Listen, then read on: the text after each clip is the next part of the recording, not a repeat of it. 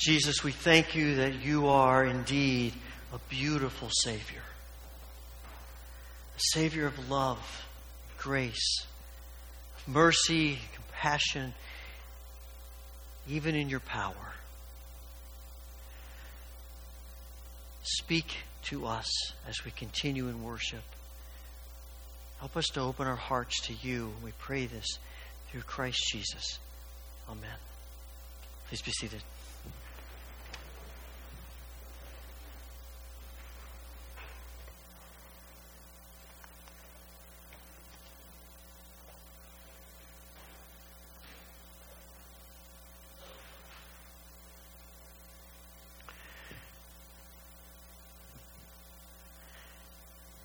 I suspect that most of us struggle with authority. It starts when we're children.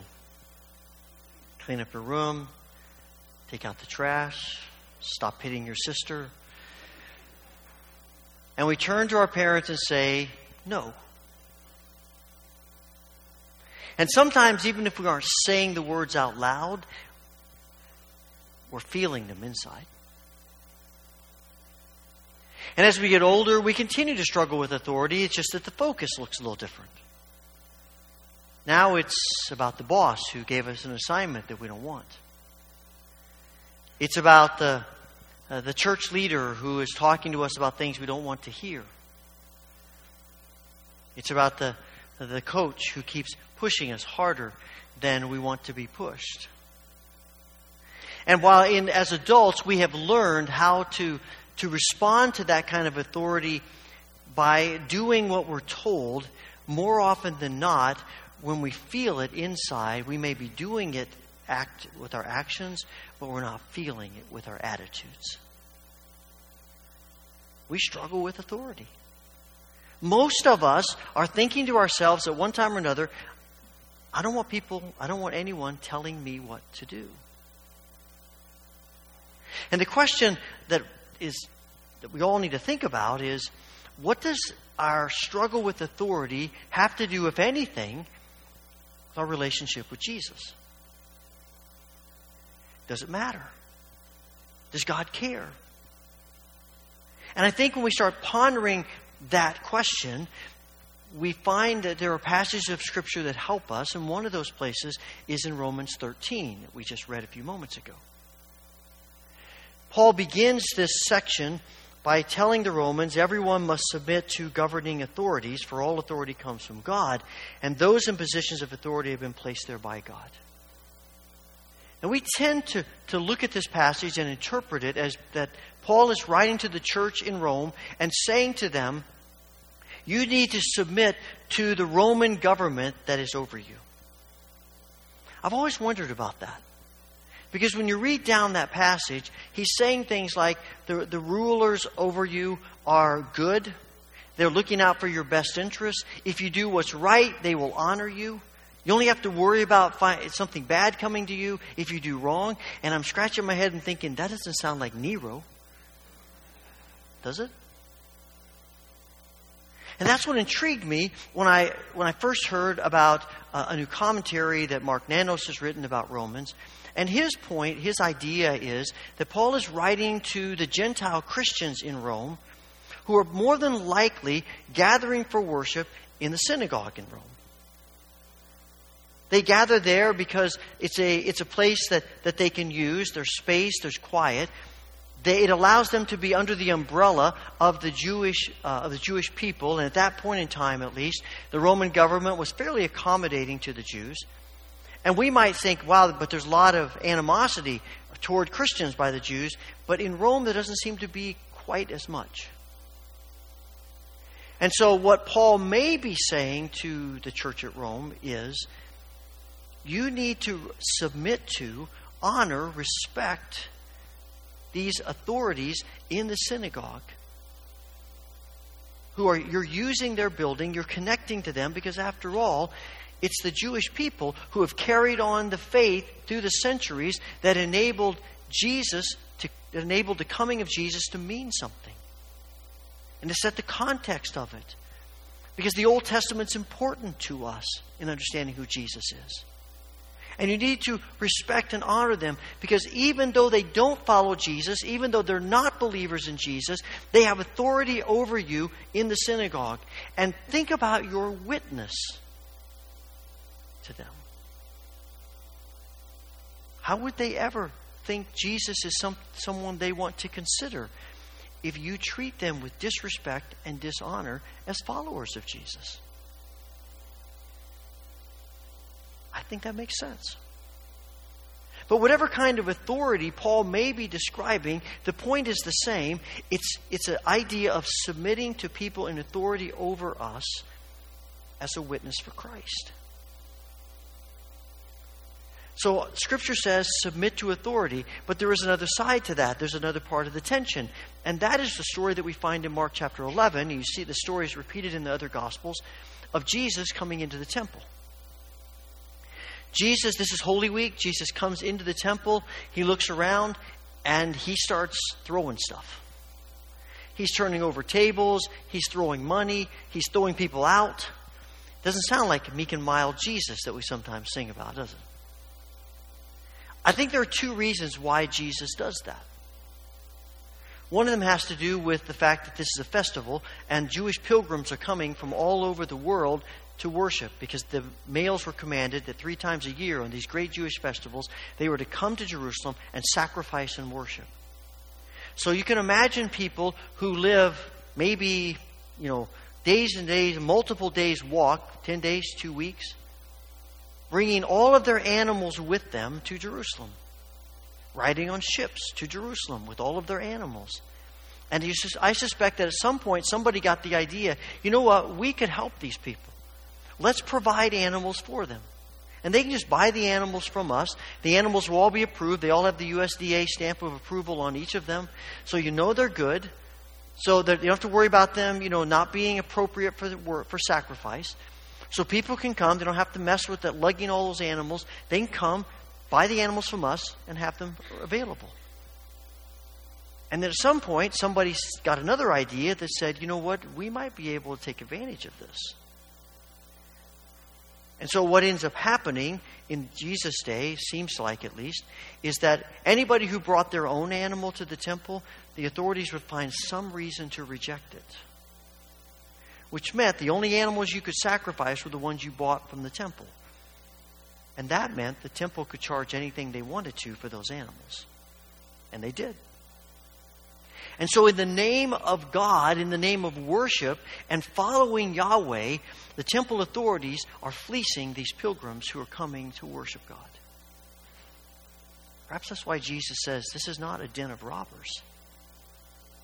But I think there's a second reason also why Jesus does this, and it has to do with the, the configuration of the temple. It was made up of courts, a series of courts. The outer court was called the court of the Gentiles, and that was the only place that Gentiles could come and pray and worship Yahweh in the temple. And then there was the court of women, and that's as far as Jewish women could go to worship. And then there was the court of men, and that's as far as Jewish men could go to worship.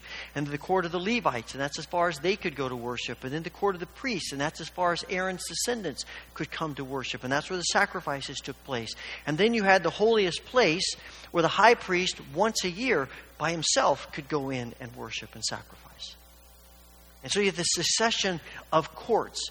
And everybody needs to know their place. And as I, I understand, I think I remember reading once that in each of those courts there were a stack of stones. And if you went into a court where you were not supposed to be, somebody would pick up stones and throw them at you. I'm serious about it. And where is this bazaar taking place that Jesus walks into in the temple? These animals and everything that accompanies having animals in there, and the money changers and the yelling and the bartering. Where does all that take place? In the court of the Gentiles. Can you imagine coming and trying to pray in the middle of a street market with everybody yelling and screaming and animals and everything else? And Jesus says this is supposed to be a house of prayer. And he quotes Isaiah 56, in which God says through Isaiah, Bring all the nations to the temple to worship. I want them. They're invited to be here. I want them to be here the setup of the temple at that time made it impossible for them to do that. And so Jesus cleans it out. And Jesus is confronting the authorities not for himself, but for people who have no outlet to do it themselves. Jesus exerts his authority and confronts these people not for his own gain, but so that other people might have the ability to experience God and worship God. And Jesus doesn't do this vindictively. I think sometimes when we think of confronting authorities, we're thinking about getting angry. We're thinking about uh, we're thinking about giving them both barrels with what, everything we've got. But Jesus isn't vindictive here because if he were, he surely wouldn't pray on the cross, Father, forgive them. He'd pray what we sometimes want to pray, Father, get them.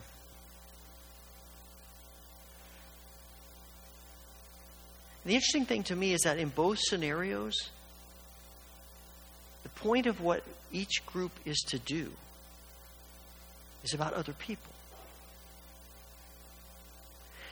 It's not about, it's, and it's about sacrificing what we could keep ourselves so that other people have a greater opportunity to experience God in their lives. So Paul calls the, the Christians in Rome and says, Give up your freedom. Because there is a sense in which they're saying, hey, we don't have to do this. These people are not believers. These people don't follow Jesus. We do. We're better than them. We don't have to listen to them. What are they going to say to us? We don't have to, we're not under their authority. We have freedom from that. And, and you almost hear Paul saying, yes, you do have, you could use your freedom like that, but don't. Because if you want to, these people, if you care about these people, if you want them to experience Jesus in their lives, show them Jesus. Treat them like they're important to you. Treat them like you care about them. Treat them like Jesus cares about them. It's about witness. And Jesus is trying to make it possible for people to come and worship without developing a mindset of God that He doesn't want them there. That it costs them money that is to come and worship God. That, they, that there's no place for them to come and worship God. But He's inviting them. It's about other people. It's about witness. And it's costly. Because for Jesus, it's not just his freedom, it's his life. Because Mark says right after this story that the chief priests and the leaders of the temple authorities get together and say, That's enough. That's the last straw. We have got to find a way to get rid of Jesus.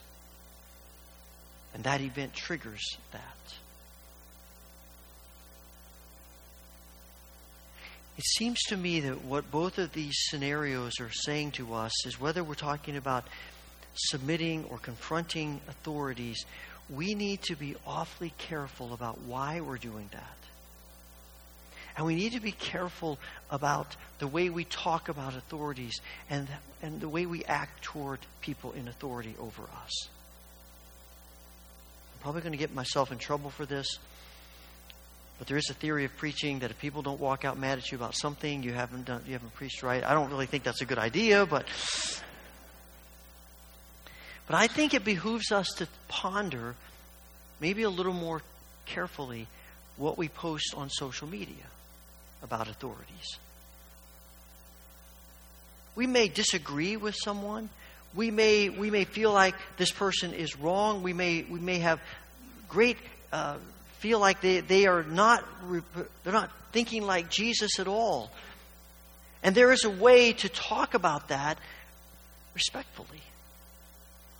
There's a way to talk about that and the way to, to maybe defend people who are vulnerable and, and to be a voice for people who have no voice without being vindictive toward people that we may disagree with or worse. I think it's important for us to think about our witness. If somebody who wasn't a believer read what we post, would they think we were a believer? Would they see Jesus in us? Would it make them say, that's the kind of person, that's the kind of life that I want to live? That I want to know more about that. Or do they say, you know, they're just like everybody else. And the words that we use with each other about authorities, I think if we need to confront an authority, we ought to do it face to face. And recognize that confronting authority may cost us something. I think we want to live in such a way that, that we can say whatever we want to and there are no consequences to it. But when you look at Jesus, there are a lot of consequences. And our motivation is not it'll make my life better. My motivation is not I'm just I'm just angry and I got to lash out. My motivation is there are people who aren't able to see Jesus. There are people whose lives are being torn apart. There are people who have needs and they can't speak for themselves. So I want to be a voice for them.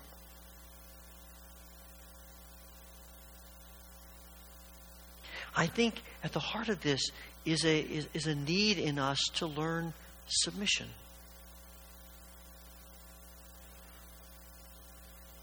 And you can submit two different ways, at least. Submission can be resignation or it can be relinquishment. When submission is resignation, we do it, but we're not happy about it. And we're only doing it because we have to. But relinquishment is giving it away. It's submitting because we want to. It's submitting because we love. It's submitting because we care. It's submitting because it's the right thing to do. I think all of us are called to, to learn that. It astounds me how Jesus seems to talk about that, about himself. He starts when he's young. Luke writes in, in chapter 2 about Jesus going home with his parents, and it says that he was obedient to them. Another translation says he submitted to them. But it doesn't stop when he's a child. As an adult, in John's gospel, Jesus says, I don't do my own thing. I'm not, I, I have, a, I submit to the authority of my Father in what I do and what I say and everything about my life. I live in submission to the authority of my Father. If that's the mindset of Jesus, how much more us do we need that? Now, it doesn't mean that submitting to authority means that that the authorities are more important to us than God is. When the disciples are filled with the Holy Spirit in the second chapter of Acts, they begin preaching in Jerusalem. And you get to chapter 4, and they are preaching all over the city about Jesus. And so they are arrested by the religious leaders. And they're brought in and interrogated, and the outcome is they say to them, Look, if you'll stop preaching about Jesus, we'll leave you alone. And they say to them, Look, we have to obey God, not you.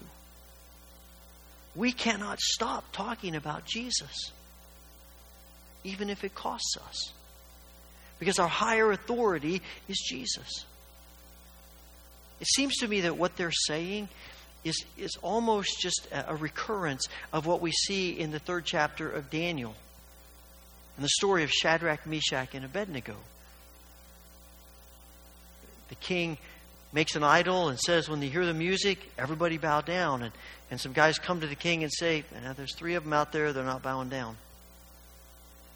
And the king calls them in and says, All right, guys, look, I like you. I'm going to give you another chance. Somebody start the music. You guys bow now, and we're good.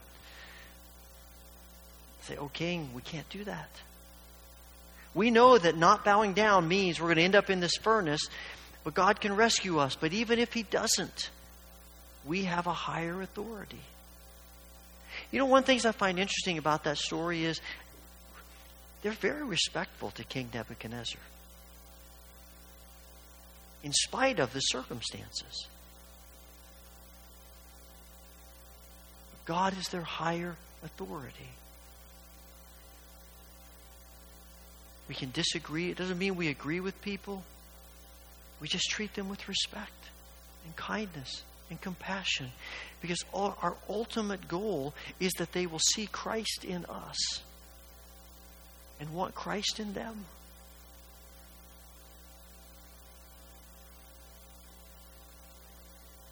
Embracing this, this tension of about authorities is really a declaration that, that we are pledging our lives in allegiance to Jesus that Jesus is our highest goal, our highest priority. He is everything about our lives. And our lives are designed, we desire to worship Him with every part of our lives, including how we treat those in authority and how we think about that authority in relation to people around us who have needs and burdens and might need our voice. It's about our relationship with Jesus and surrendering to Jesus. I think that's partly what Paul is writing to the Ephesians when he says, submit to each other. Why? Out of reverence for Christ. Because Christ in you gives you the ability to surrender to them. Gary Thomas says that rebellion can become a habit breaking, a, a, habit forming attitude. It becomes a hard habit for us to break, and we start rebelling here, and then we start rebelling here, and it just keeps growing and growing and growing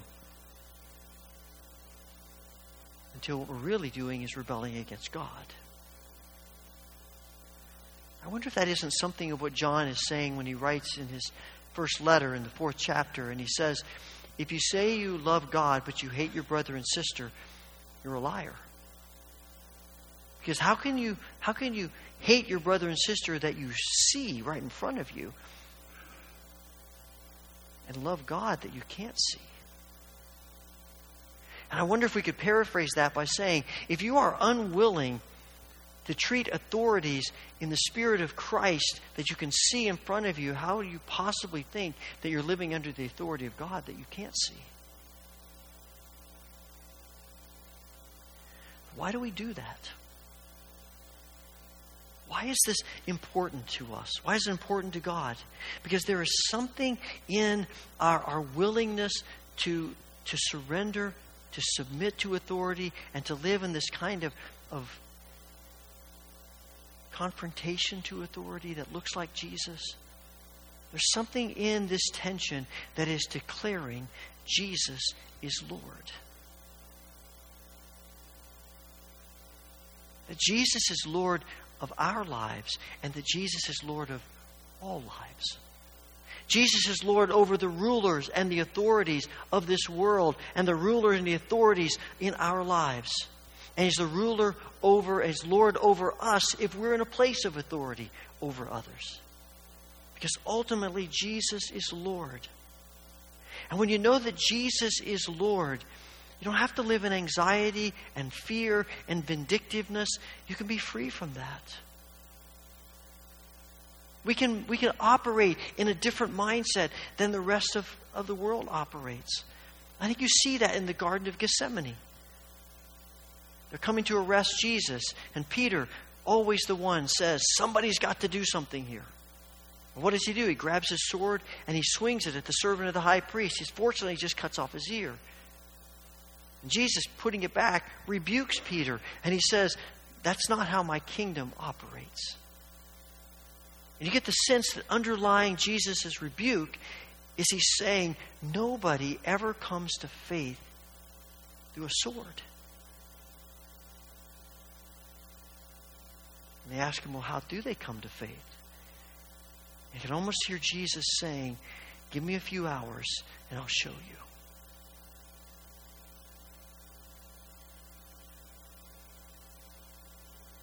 And give me a few days. And I'll show you why you can live your lives in surrender to. Because Jesus is Lord. It's what Paul writes to the church at Ephesus. In the first chapter of his letter, he says, I pray that you will understand the incredible greatness of God's power for us who believe him. This is the same mighty power that raised Christ from the dead and seated him in the place of honor at God's right hand in the heavenly realms. Now, he is far above any ruler or authority or power or leader or anything else, not only in this world, but also in the world to come. God has put all things under the authority of Christ and has made him head over all things for the benefit of the church And the church is his body. It is made full and complete by Christ, who fills all things everywhere with himself. Maybe the essential question for us today as we think about authorities is with our lives, our attitudes, our actions, in our heart. Who's Lord? Who is Lord? There is a freedom about authorities, of giving ourselves away. When we know, when we believe that Jesus is Lord. Father, thank you so much that, that Jesus is Lord.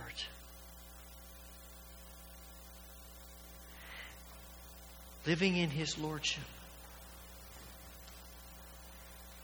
Give us grace to embrace this tension.